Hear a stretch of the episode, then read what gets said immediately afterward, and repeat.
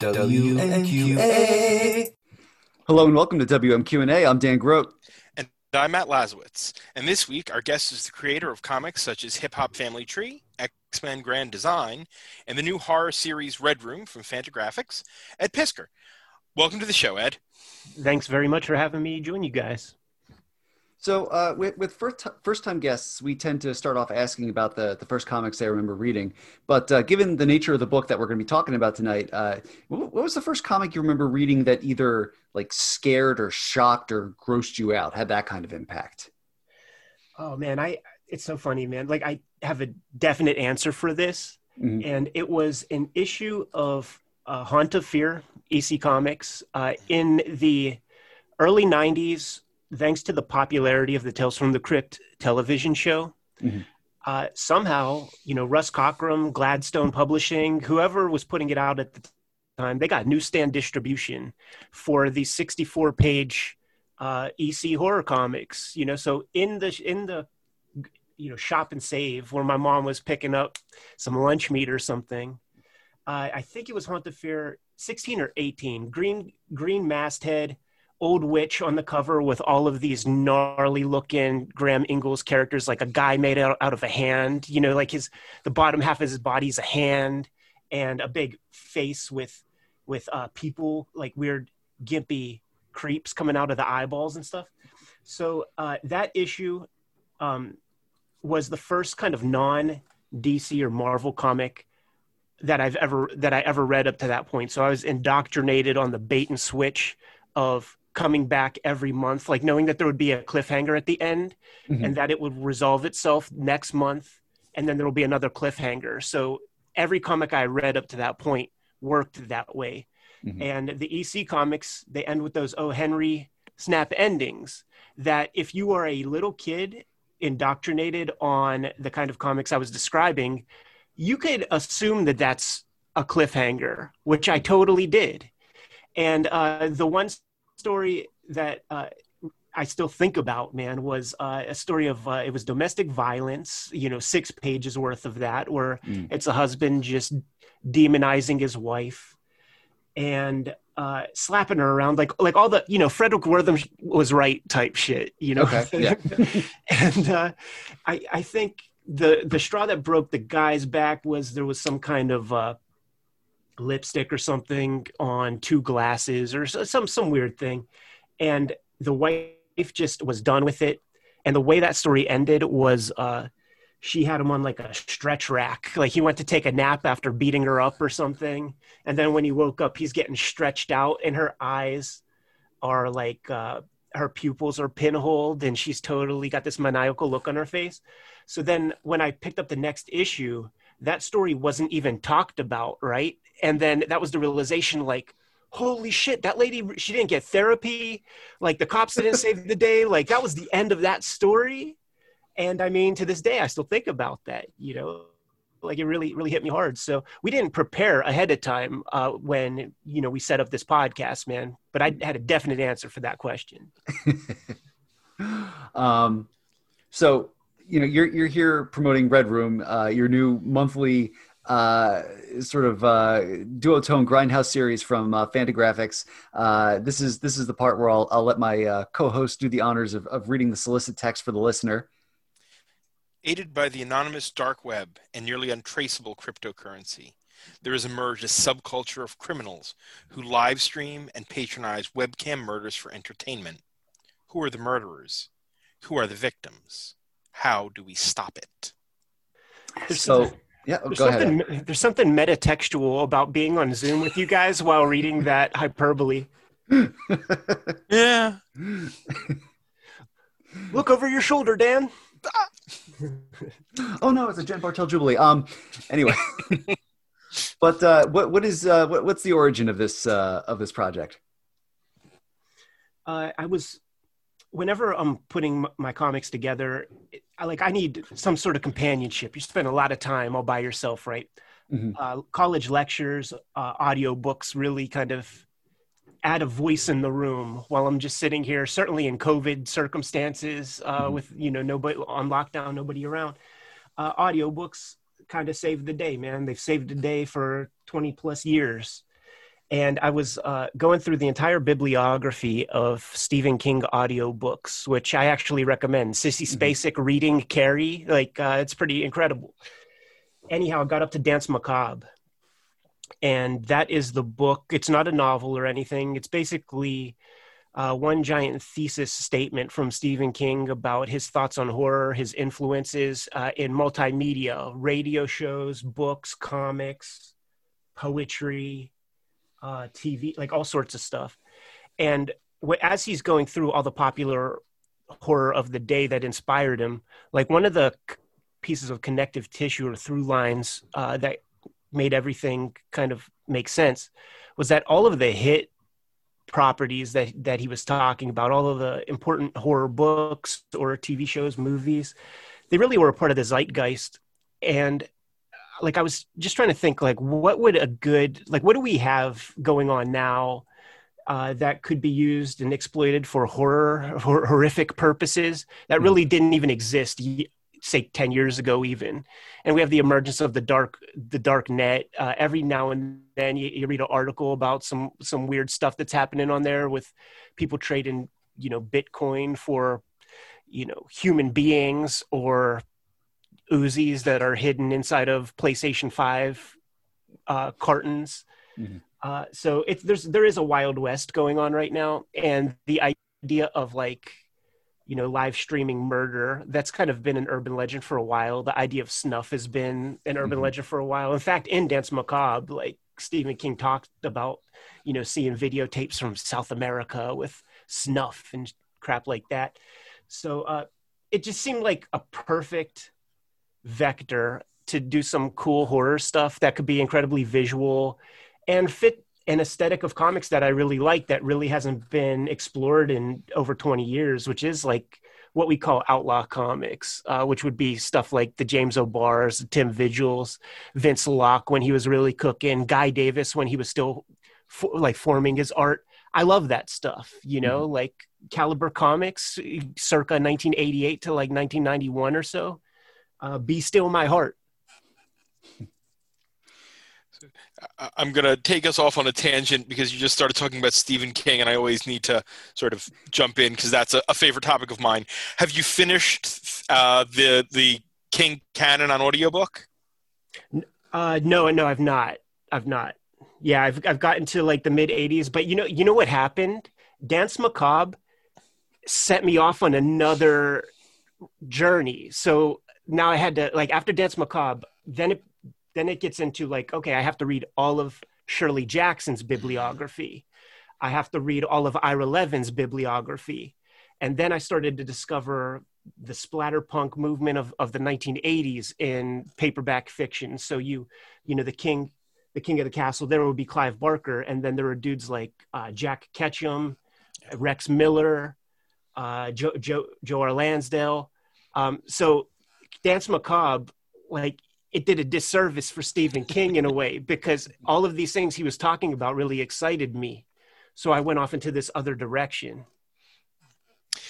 When you swing back, one that, because I've listened to a lot of them over the years, because you mentioned Spacek reading Carrie, Dolores Claiborne is read by Kathy Bates. And the entire novel is first person from the title character's point of view. So to have that read to you and read by Kathy Bates, who read the book before she starred in the film of the same name, is really cool. That's super dope. I did skip ahead a little bit here and there.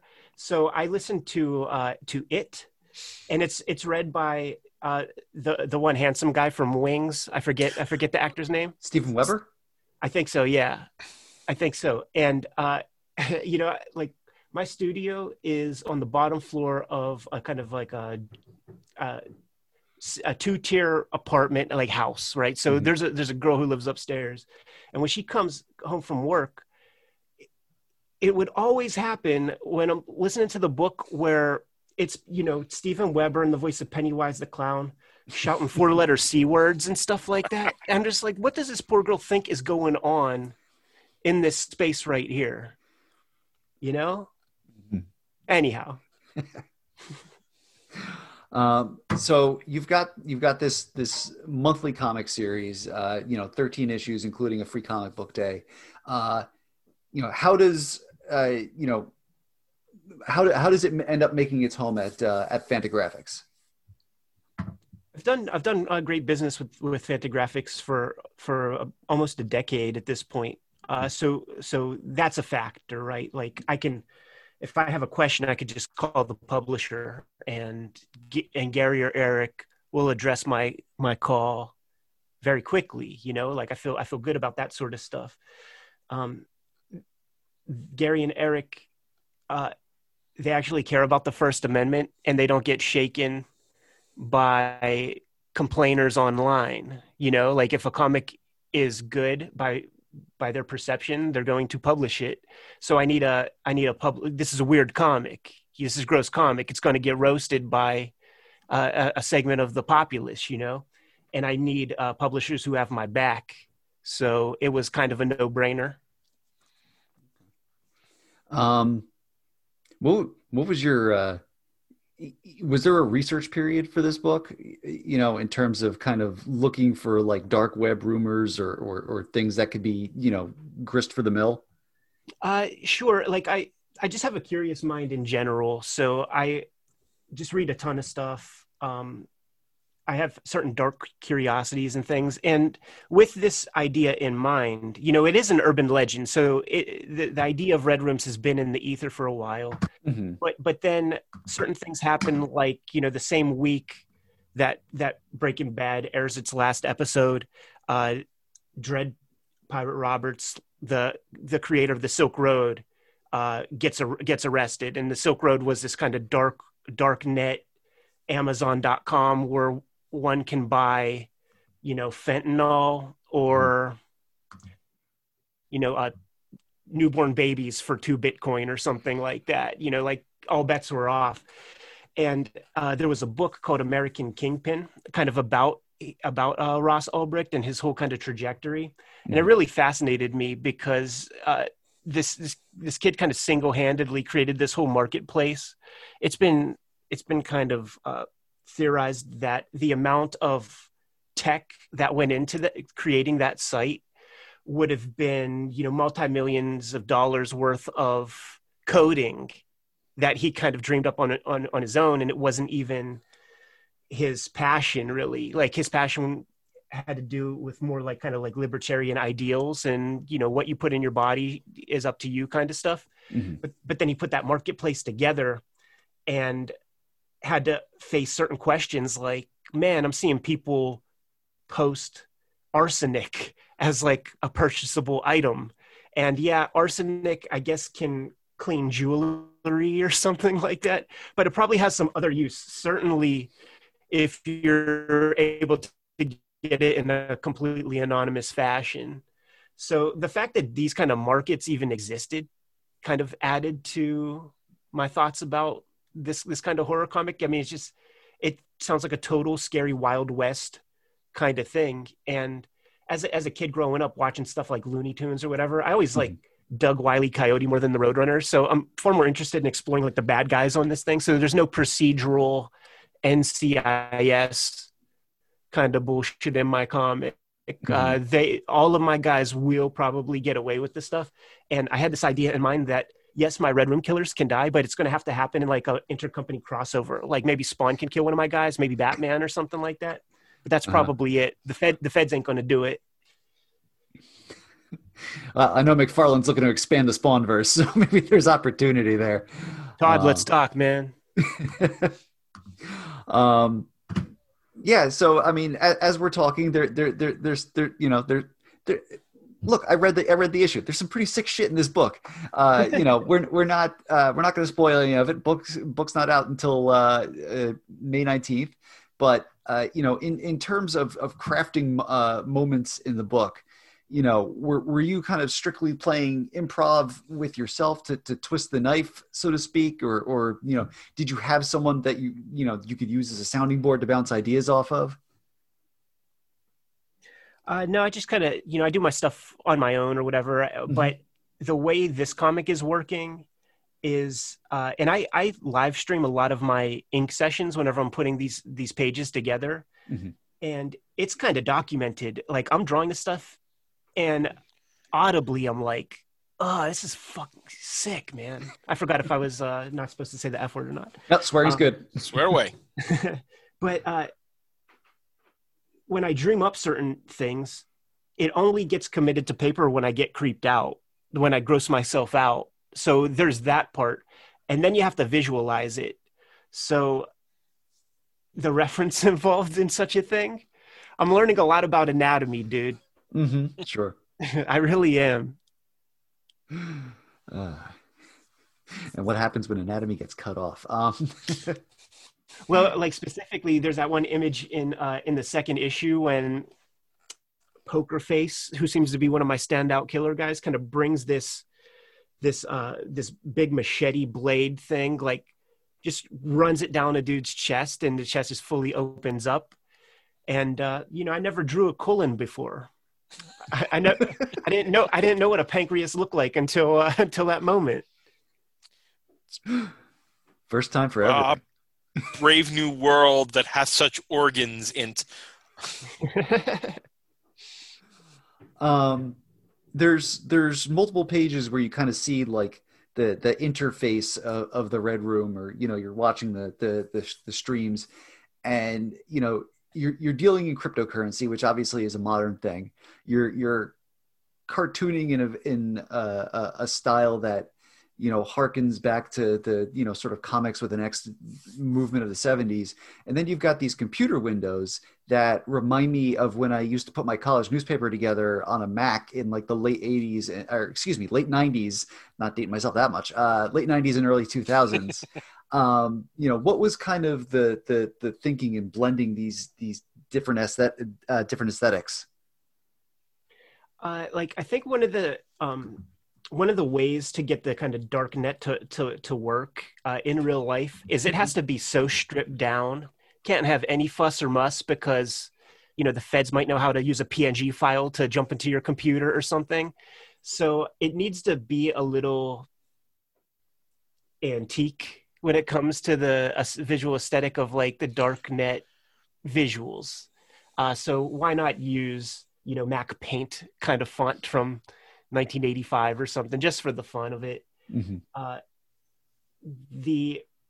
The art aesthetic, the choice for that is definitely steeped more in just the vernacular of those comics I described earlier that used a lot of tactile materials, zipatone, duotone, ink spatter. I had to buy Frisket for the first time to kind of mask off areas so that I could just splatter ink all over my pages and make sure it gets where I want it to and nowhere else. Mm-hmm. But that's, that's where the visuals come from. There's not because of the computer and a lot of people using the computer to produce artwork, the modern aesthetic of most digital art is very precise, very clean. And that's divorced from the energy I'm trying to convey with this comic. So it would have been a grave mistake to use a more modern kind of aesthetic for this comic. There's a lot of, it just seems like, I guess all of us going through the crazy year that we went through in 2020, it seems like there's a lot of like horror-ish comics that are coming out. And a lot of them use a kind of more modern vernacular visually. Mm-hmm. And I feel like I'm more on the right track. Like it has to be gritty and it has to be raw and just naturally that's how my style is anyhow. Mm-hmm. Kind of wobbly, wonky.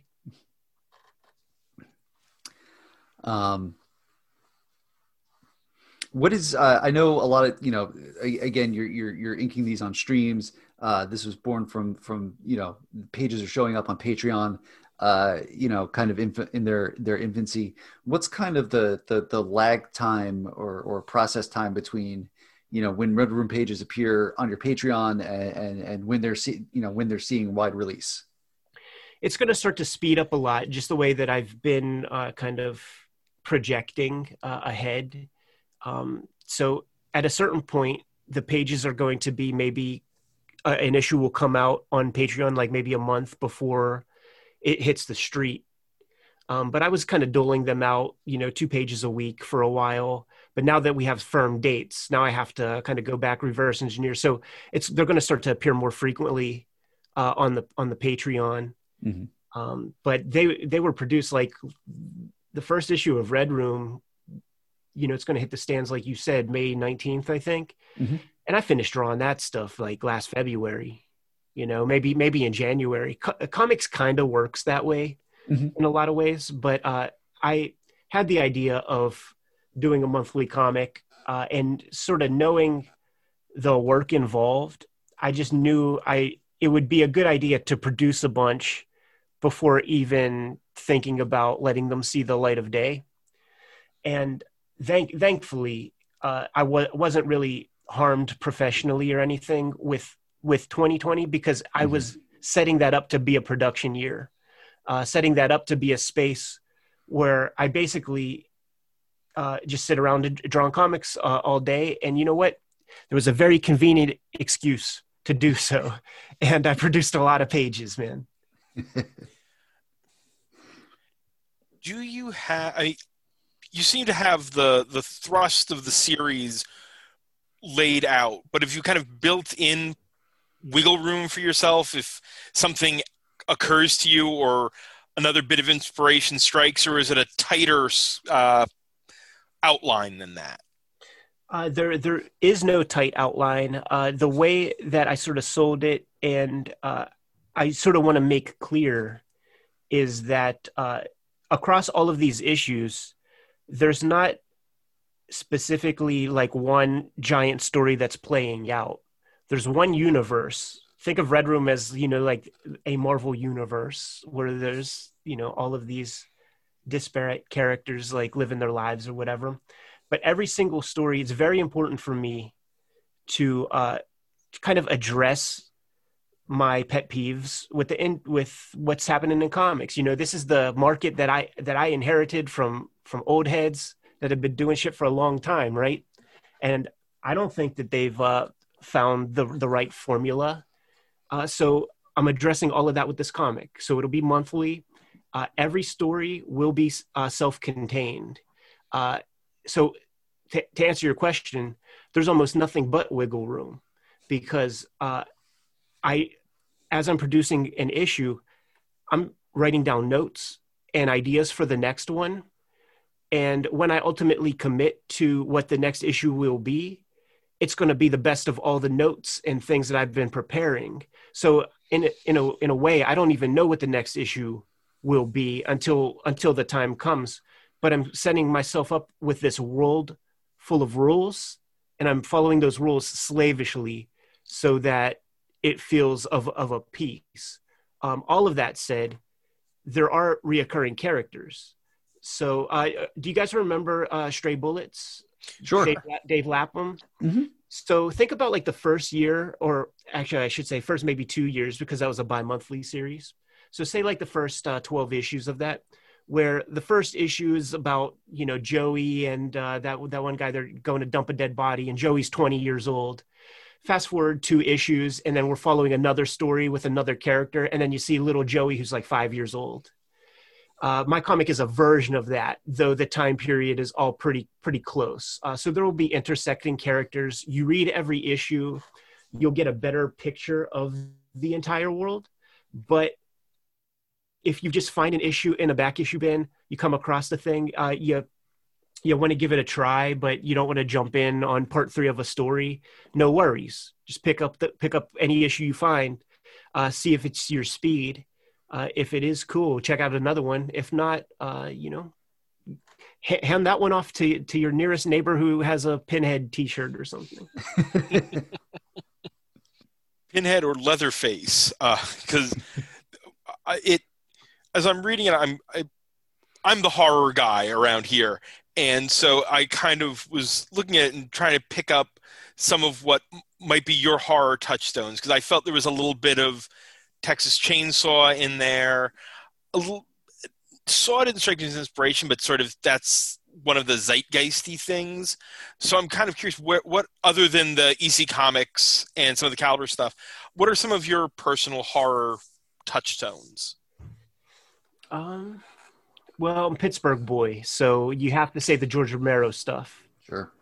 Tom Savini, right? The king of gore. Like, the dude has a school around here where he taught, you know, a generation of future special effects artists. That stuff's very important to me. Trauma is very important to me. You know, a lot of that stuff is goofball stuff, but I love the DIY aspect of it. Mm-hmm. I love the self-awareness of it. The comics landscape now, like, everybody's like, you know, chasing their Eisner Award or something like this. You got to make your poignant tale. And even Fantagraphics, you know what I'm saying? Like, they make the best comic books in the world, man. Let's take it back to the kind of pulp nature of comic books. You know, like, let's do some tongue in cheek, crazy stuff. Fantagraphics used to have a line of books called Monster Books, and there was like comics like with the title Razor Guts and things like that. Like, you know, this is stuff that Uncle Gary would be very happy for people to not know about. Like, I'm gonna have to go reinvestigate my oral history of Fantagraphics book and see if he mentions Razor Guts even one time. You know what I'm saying, man? So let's keep Fantagraphics honest. Let's have them produce a ridiculous, crazy comic that, you know, Gary, more than once in my life, in my working relationship with Fantagraphics, has said things to me like, Ed, what the F am I publishing here? And I just say, listen, man, trust me, I'm not going to lose you $1. So I've made good on that so far. You know, horror aside, you know, you feel like, and you know, I think we're pretty fairly close in age. You know, a fellow son of the video rental shop era. Definitely. You know, if we were to somehow hack your rental history, apart from horror, you know, what are some of the other things we would find there? All right, man, that's a good question. Let me try to think of some stuff that I rented 1,000,000 times. See, because we're now going down a rabbit hole, dude. So I live in the rabbit hole. So I remember renting Carnosaur 2 or 3 many times, not for Carnosaur, but for the previews of the Roger Corman Fantastic Four. Wow. So just for that. Let me think of some other crazy. I mean, I discovered John Waters on VHS, but I also, when my first job was working in a video store, so I had like that privileged access to so much fly shit, man. The Garbage Pail Kids movie, El Topo, like all kinds of crazy stuff. The early Peter Jackson stuff. Mm-hmm. No, but see, that's yeah, bad taste. Mm-hmm. I'm trying to think of like what's a good like quintessential weird rental that we would mess with. You know, there would be all the trauma stuff. Sure. But then, you know, Darren Aronofsky, Pie. Like that was one of the last, that was like the last generation stuff, Memento. Like that was like VHS is almost done, guys. Mm-hmm. You know, not to mention a lot of the movies that you're referencing. I mean, this is all the stuff that you couldn't find once Blockbuster took over, like every mom and pop video store in town. Totally, like the video store that I worked at, the way it was a mom and pop shop, and the way that they kept their heads above water was a vast library of pornography. Yep. And in the porno room was slot machines and poker tables. So like, it was just a straight up speakeasy, man. The mayor would come in and get like pornos with all like dudes with freaking big Johnsons, man. He would get like John Holmes pornos and like Ron Jeremy pornos. And I'm like, this is the mayor and I know what kind of porno he digs. Oh, man.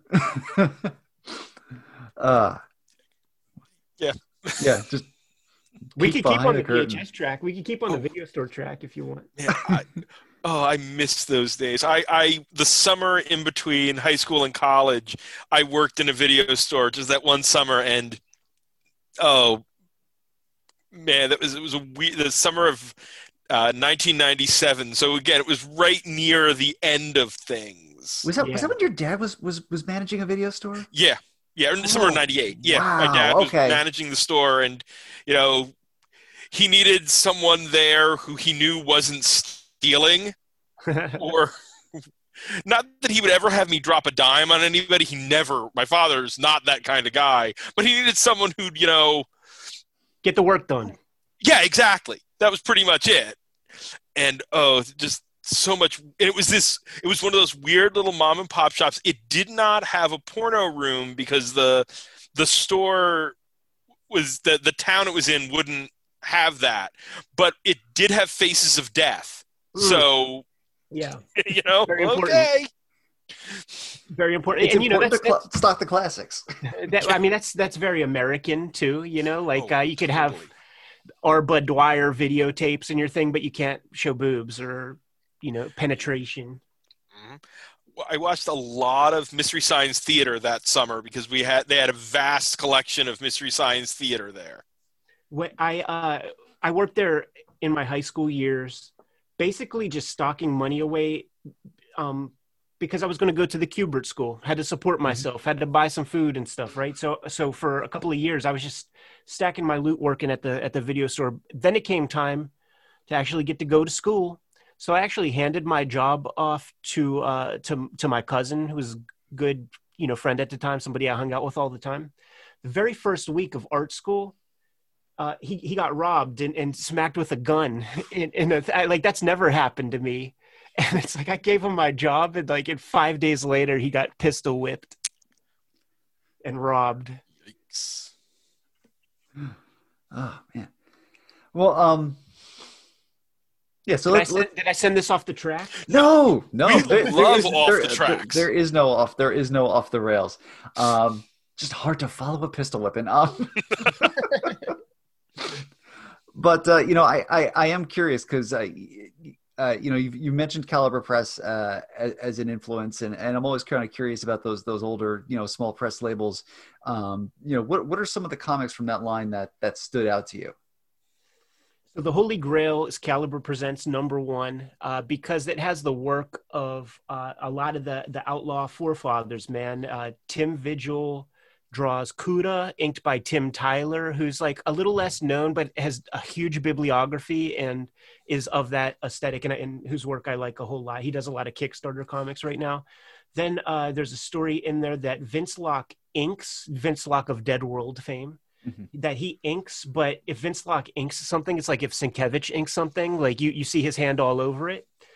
And it's a really dark story about this guy going to he's going to visit a prostitute, and he's like a simp kind of character, like, oh baby, you're too good for this, blah blah blah.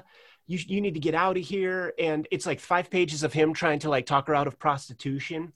And then you could tell at the very, very end, she's like actually thinking about it. Like he's breaking down her armor a touch, but she still holds steady.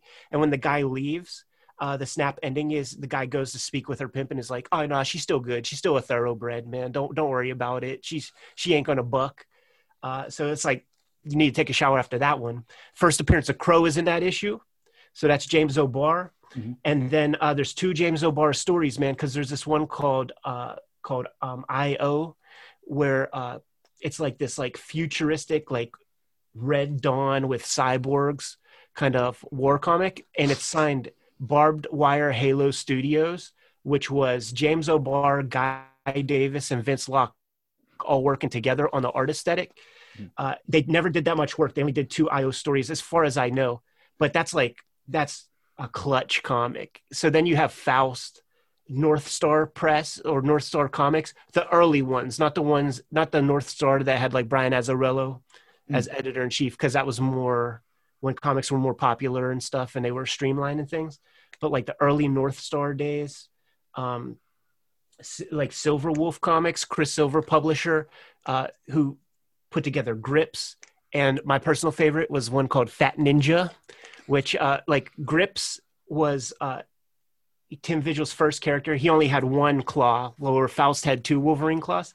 And in his civilian life, Grips was a cartoonist, and his comic was Fat Ninja. So it was such a popular comic that that Grips got spun off into the Fat Ninja comic, which is very good. Baker Street, so that's Guy Davis, Dead World, Vince Locke. I could keep going on, man. Dragon Chang, Tim Truman. The comics that Eric Talbot did, the Teenage Mutant Ninja Turtle comics that Eric Talbot drew, the Michael Zulli trilogy of Teenage Mutant Ninja Turtle comics. Actually, a lot of Teenage Mutant Ninja Turtles kind of fits that vibe that I like a lot, where it's a little bit, it's off model. It's got that duotone process, so it's like kind of mechanical, but not really. There's a ton. Aircell comics. The original Walking Dead, Jim Somerville, or Warlock 5, Dennis Bouvet or Beavis or something like that. Like, I don't know how to say the dude's name, French-Canadian cat. Mm-hmm. But, yeah, there's a lot. It was this, like, super small window, but some really cool-looking comics came out of it. And then the technology to produce such comics, like the duo shade paper, it's just gone. Zipatone is just pretty much done right now. You could do a digital version of it, but it's still kind of too clean. Mm-hmm. It doesn't look raw enough. So in true floppy fashion, Red Room has variant covers. You've got Jim Rugg, your co-host on Cartoonist Kayfabe. But in terms of who's doing your variants, like Peach, for example, are these folks you're handpicking or people that Fanta's bringing to your attention? No, just homies, just homies doing covers and stuff. Like Peach reached out a while back. I spent some time in Japan. I drew some album covers for a Japanese rapper. So she reached out just to say hi, what's up, and we've been chatting for a while. She's a cottage industry unto herself. Oh yeah, with the variant game. Mm-hmm. So when Fantagraphics and myself, like, we have no idea how the direct market works anymore. And like I said earlier, it's like, this is the industry that we inherited from others. So if this is how the game is played, I'll play the fucking game, man. And it's because I know Peach, hit her up, man. Hey Peach, will you hook me up with a variant? She was exclusive to Marvel, like right after that, man. So oh, wow. That was very fortuitous for me. Absolutely. Also, I think I saw a retailer variant that was done by a high school senior or something like that. How cool is that, right? I love that shit. I put the call out even for fan art, and I've been getting art from people who I can't even send a copy of the comic to. Like, they can't legally purchase the comic or something, man. And it's so perfect because that was me. Mm-hmm. I was reading Faust comics way before I probably, should have been allowed to. And if my parents were those like kind of lames that got to cry about stuff and raise a fuss, they could have got some of my favorite shops closed down or have to call a CBLDF to bail them out or fight the court case or some shit like that. But yeah, you're right, man. This dude, Bryce is his name. His dad runs a shop, and Bryce was down with Cartoonist Kayfabe already and sort of put his dad onto Red Room, and they have just like run this very cool, sort of online business, and got a lot of interest in variants, enough that they were going to buy 1,000 copies anyhow. So like, if you buy 1,000 copies, we got to draw you a cover. Like that's gotta be how it goes, man. That's too cool. And his dad hit me up and was like, yeah, my son's like doing his best. Like he's trying to get into the game and everything. Checked out the dude's Instagram. And I'm like, do you want your son to just draw the cover? Like he's got the perfect outlaw chops, man. And the kid was like over the moon, super stoked, and is incredibly professional. One of the probably more professional than 70% of cartoonists out there. Within hours, he sent us 6 roughs to choose from that were very detailed and very clear. Like there would be no mistaking the image.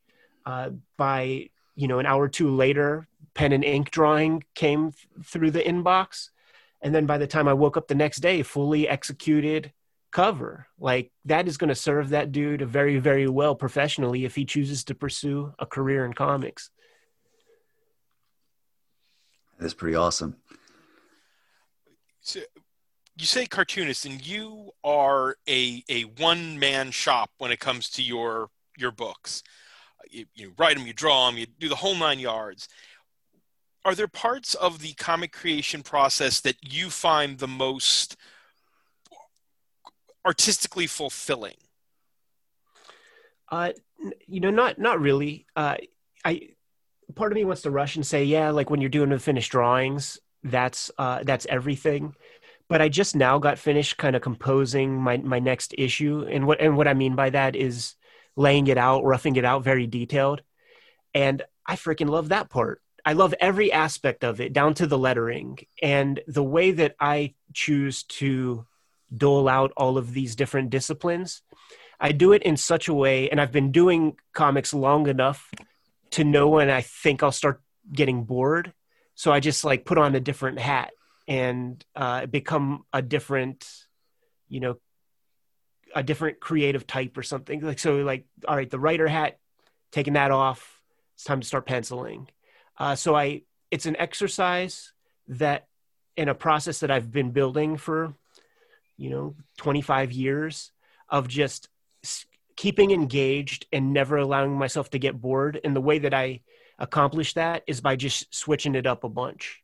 So, kind of curious, I know pre-orders of the first issue were pretty strong. You've said, what does success look like for you with this book? Is it being able to go past 12 issues and keep telling more standalone stories? Is it, repackaging it down the line, in color for maximum gore, something like that? This is the toughest question for me to address. Like everything you guys asked me up to this very point, I had a very cogent answer, or maybe not cogent, depending on who's listening. But this question of satisfaction or what is success is like, I have no idea. I really don't. I don't have a good answer for that. I don't know what I'm chasing. The process is kind of everything to me. Whenever we get off this call, I have a fresh page staring me in my face that's going to need some ink thrown down on it. And I get to sit around, at least 8 hours a day, usually far more, in almost like a lotus position, zen-like state, making comics and having fun. The process is incredible. Like I just feel very grateful every day to be able to pursue this. The ultimate goal, I think because it's so out of my hands, I don't think about it that much. I can't control that. I can control this page in front of my face, but I have no control of how this will be received, how successful it would be. All of this is up to everybody else. Mm-hmm. And by the time, I guess, the numbers come in or something, it's already my past. Like you said about that first issue of Red Room issue 1, pre-orders real strong. There's a lot of copies that are out there. That would be called a hit comic. This first issue, certainly goosed up by the Peach Momoko stuff, goosed up by the Jim Rugg variant, frankly goosed up by just talking about it on Cartoonist Kayfabe every freaking day. All these things helped make it a hit. But how it's perceived, how it's looked at, I have no idea. And I do confess that I don't know what I'm chasing. All I can say is I'm having a real fun time sitting around making comic pages. Yeah, listen, it's all about the journey, man. It's all good. In kind of reading up on this book, there's a little line that I saw that comics are the dominant form of entertainment in the Red Room universe. Yeah, totally.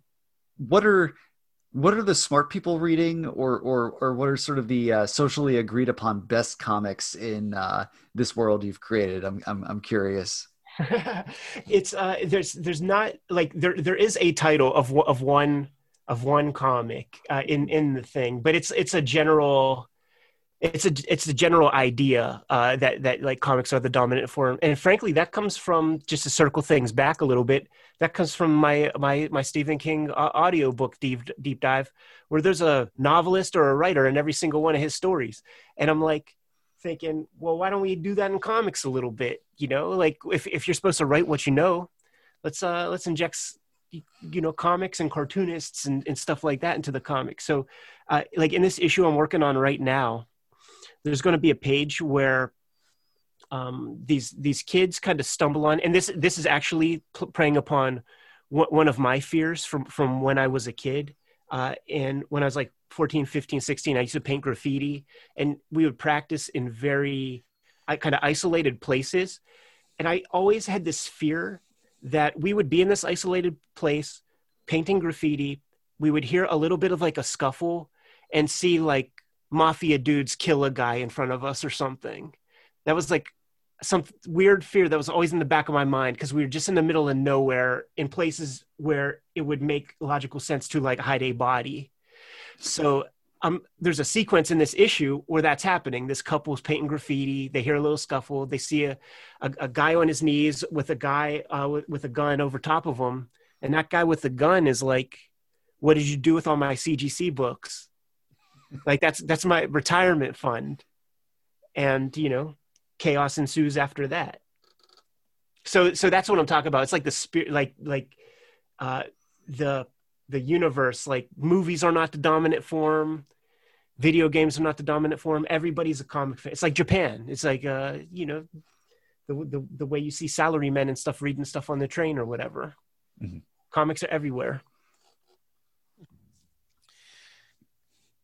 So when I was doing my deep dive, I saw one thing you'd worked on, and I'm curious that, you know, there's that old saying about, you know, never meet your heroes, but you not only met, but you worked with Harvey Picar on Macedonia. What was that like? It was really cool, man. Harvey Picar brought me into the game. The first professional dollar I ever made in comics is because of Harvey Picar. And Macedonia was a book that we did, but I did American Splendor stories.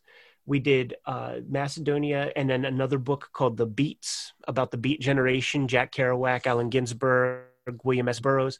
I did about 300, 400 pages of material with Harvey that I kind of described. It was like my comic book boot camp. Mm-hmm. You know, I was 21 to 23 while putting all that stuff together. Not ready for prime time whatsoever. Learned a whole lot during that period. And was able to take care of myself financially. I can't say anything good about the work, but he gave me the opportunity. I'm forever thankful for that, man. And you know, up to this point, and this is perfect kind of Cartoonist Kayfabe ideology or whatever you want to call it, ethos, culture, whatever. I've done 3 collaborations in my professional life in comics. I drew comics for Harvey Picar. There was another kind of underground comics legend named Jay Lynch, who did this series called Nard and Pat, which was one of his more popular things.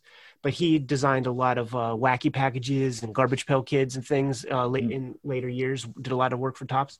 And then the third guy who I collaborated with was Rob Liefeld, inking that one page of his Snake Eyes book. Mm-hmm. So those are my 3 professional collaborations to date. But Harv was awesome. Like I spoke to him every single day for about 3 or 4 years. He gave me the seed money to produce my first comics on my own. I did my first panels and public speaking stuff with him. So he schooled me. It was a real senpai kohai kind of relationship. You know, we've talked a lot about, you know, kind of your love of outlaw comics and, you know, but also at the same time, how, you know, you're working in the industry that you've inherited. You know, I am curious a little bit now that it's in your rear view by a couple of years, you know, working on Grand Design for Marvel, you know, how was that experience of kind of working in corporate comics? You know, was that A++ wood cartoon again, or? It was like, so before that I did Hip Hop Family Tree. Yeah. And it had lots of popularity in places other than the direct market per se. Probably did okay in comic shops, but it had a big life like outside of the direct market. Mm-hmm. Even back then, Red Room was a thought in my mind. And Red Room is a weird ass comic. It cracks me up that so many of issue one have been printed up.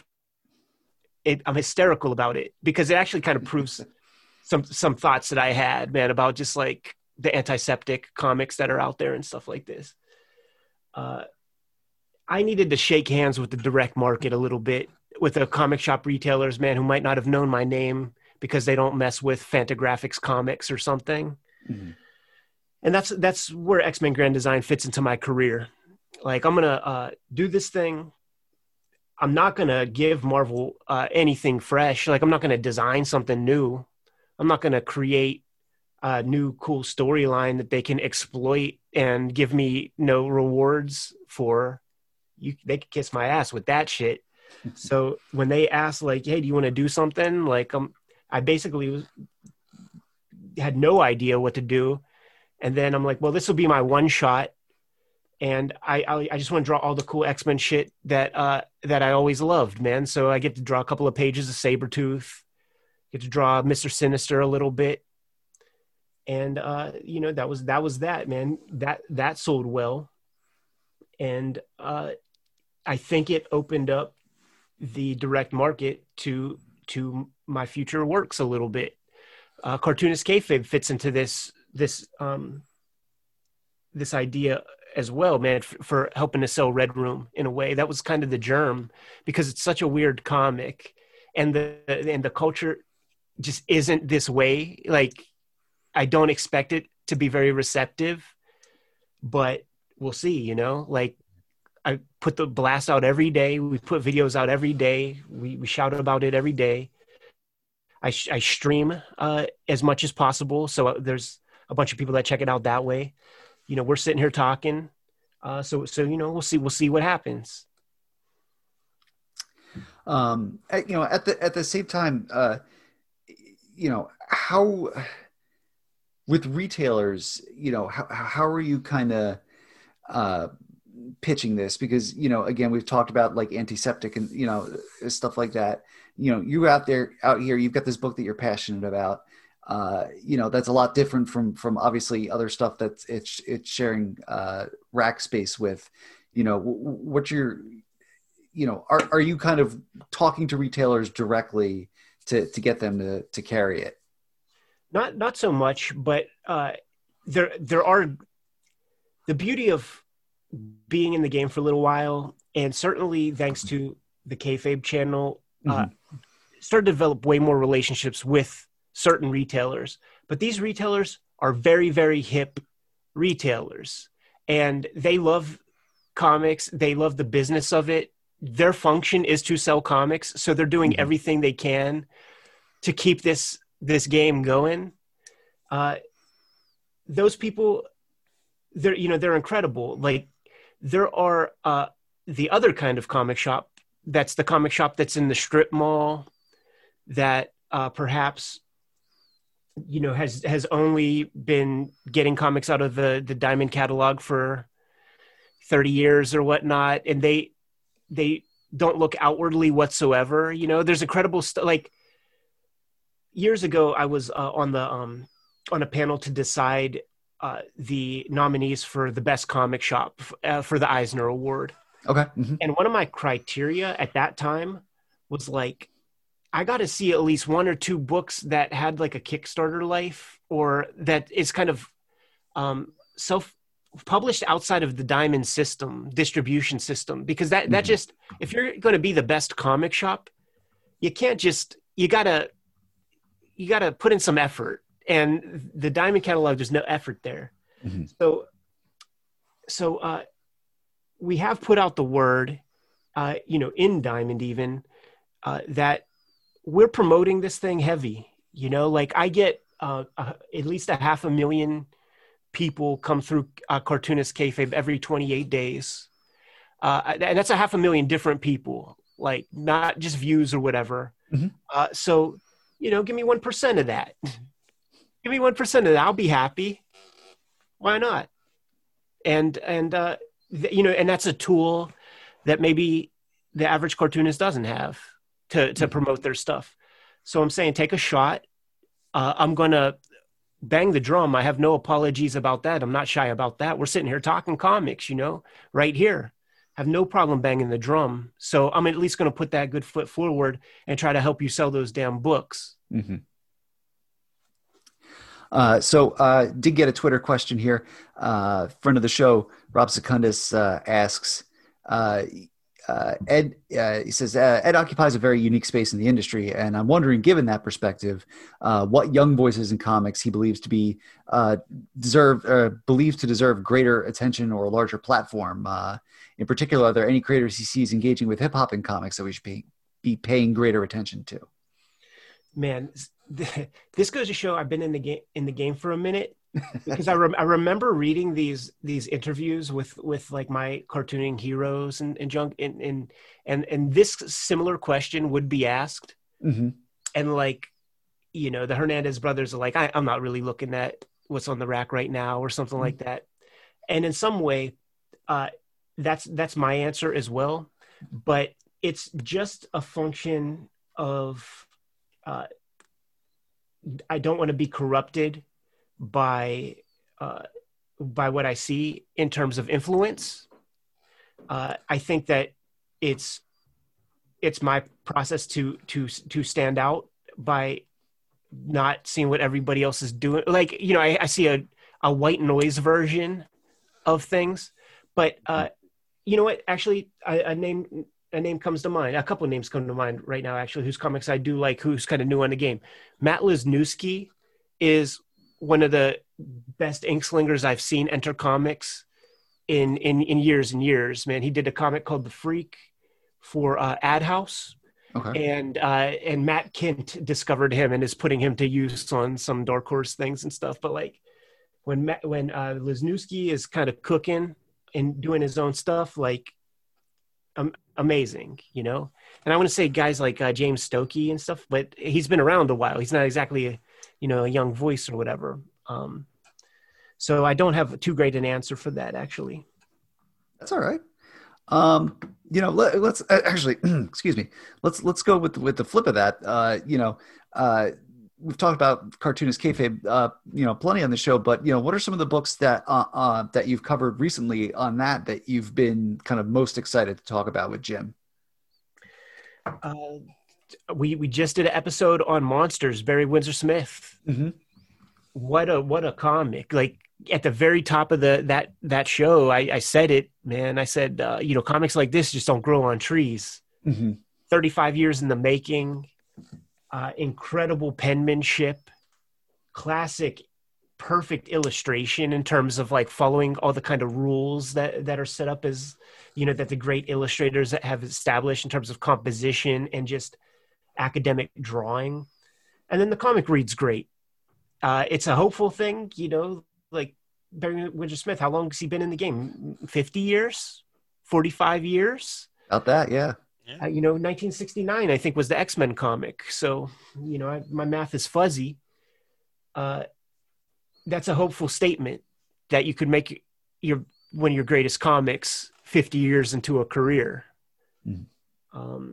Some other stuff Jimmy and I were talking about that was pretty cool. We did the Galactus trilogy, Kirby. We did the guest star issues of Spawn that are fun, like for people of my peer group, these would be the first Alan Moore comics that we read, the first Frank Miller comics that we read.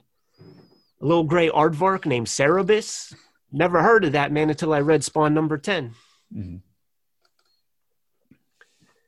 I could go on and on though, man. There's a ton of comics that we've been covering that, I mean, basically everything.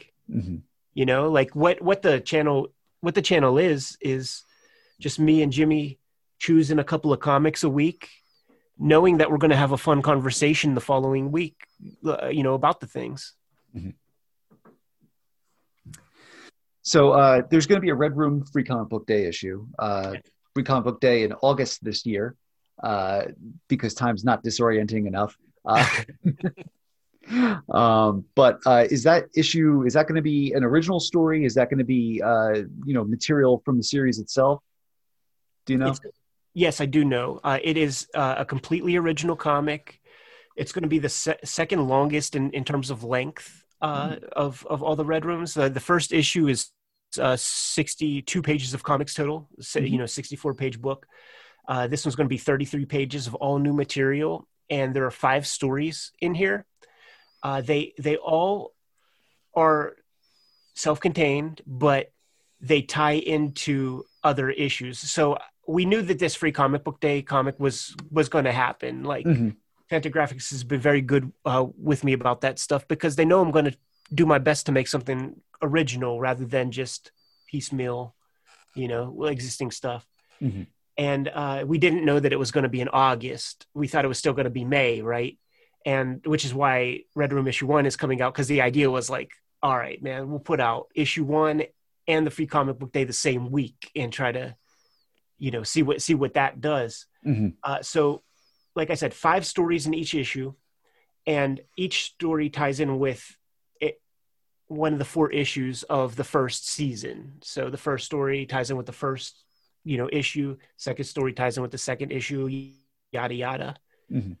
And it was drawn after I drew about 5 issues. So it's like the strongest comic I've drawn so far until I get this one in front of me finished. Because you know how that goes, man. The cliche, like the new work is always the best. Sure. That's good, though. That's value. There's going to be one of the things that I tasked myself with, and I think it might have even been imposed. I don't remember. But I want this to be a wide release. Like this is a Free Comic Book Day comic is an amazing business card. Mm-hmm. So I'm not bearing the lead that the series is hardcore as hell, and has like a lot of crazy shit. But I dial it back to just try to tell like good tongue-in-cheek horror comics that won't get a shop busted by the feds for obscenity or something, right? So anybody can really mess with this. And the very last story in that issue is full color, and it's like a kid's comic. When I was sharing some pages, like some panels and stuff, everybody said the same thing. Like, dude, you're not like killing kids, are you, or anything like that? And I'm not. Like, I think I'm on the record saying that there just will be none of that stuff, because I just don't want to draw that. Mm-hmm.